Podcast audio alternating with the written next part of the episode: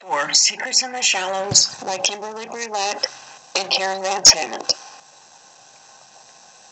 Dense fog blanketed the canopy of autumn trees arrayed in a myriad of yellows, oranges, and reds. In the distance, ghostly wails from the foghorn resounded throughout the valley. Its melancholy sound sliced through the silent evening air as its vibrations swept up the lighthouse spiral staircase. In the lantern room at the top, the Fresnel stood sentinel, rotating endlessly, casting its green milk light out onto the water. Anchored in the bay below, lobster boats gently rocked back and forth in the surf while the ominous storms encroached upon them. A large black crow landed on the shoulder of the Blessed Virgin Mary's marble statue, which stood watch over the monastery lawn. Dangling from the sacred, sacred maternal hands, a long strand of rosary beads swung back and forth in the coming storm's steady breeze. Loud calling emanated from the crow's black beak, as the bird spread and flapped its wings vigorously. The feathered hunter took a moment to study its surroundings before flying away to find safe haven from the impending storm. Rumbles of thunder filled the air, streaks of lightning clashed with the ocean in the distance. Light winds began to swell and howl while rattling their monastery, beautifully arched monastery windows.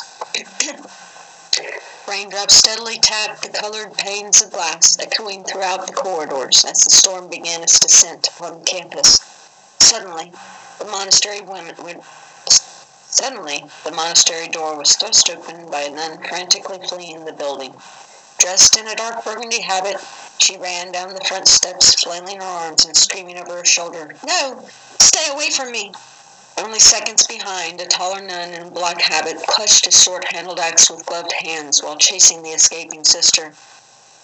As the rain came down in torrents, the dark figure slipped on the red grass. Quickly she regained her footing and continued to pursue her fleeing prey. The frantic nun disappeared in the woods as her screams for help evaporated in the wind. Her burgundy habit flailed out before, behind her as she tried to escape. Evergreen branches slapped her face and scratched her arms as she tried to elude her pursuer. The nun's only goal was to find a safe place to hide. As the terrorized woman ran through the woods, a low-lying branch caught her whipple, exposing her long, beautifully blonde hair and drenching it in rainwater. Glancing back through the blinding sheets of rain, she was lost in the sea of branches and tree trunks. Suddenly, she slammed into her attacker. Tears burst from her blue eyes as a look of absolute terror and recognition came upon her.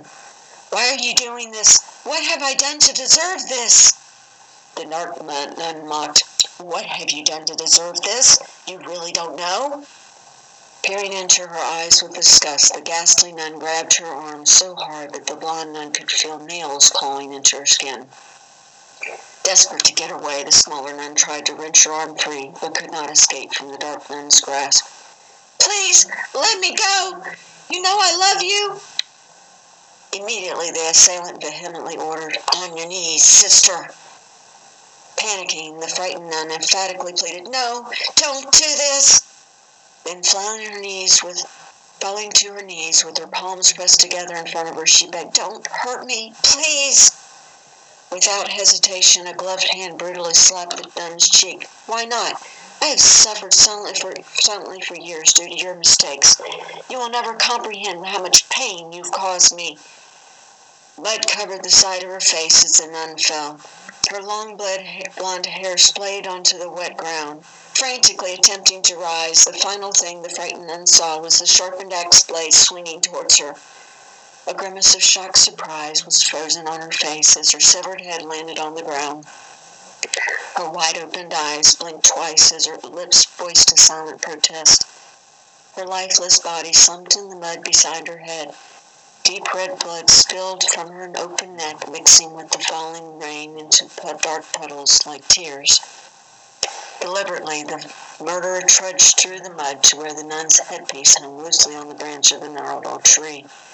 Lifting it up in the rain, the killer inspected the whipple for any tears before hiding it in her own habit.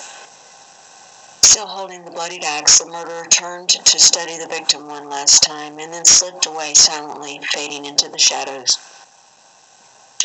Somewhere in the dark of night, Bess's eyes twitched erratically. beneath their slumbering lids.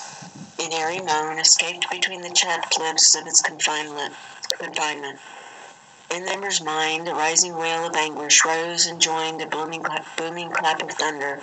Violently, the figure bolted from the bed as a white flash of lightning drove the shadows from the room and momentarily blinded the once sleeping eyes.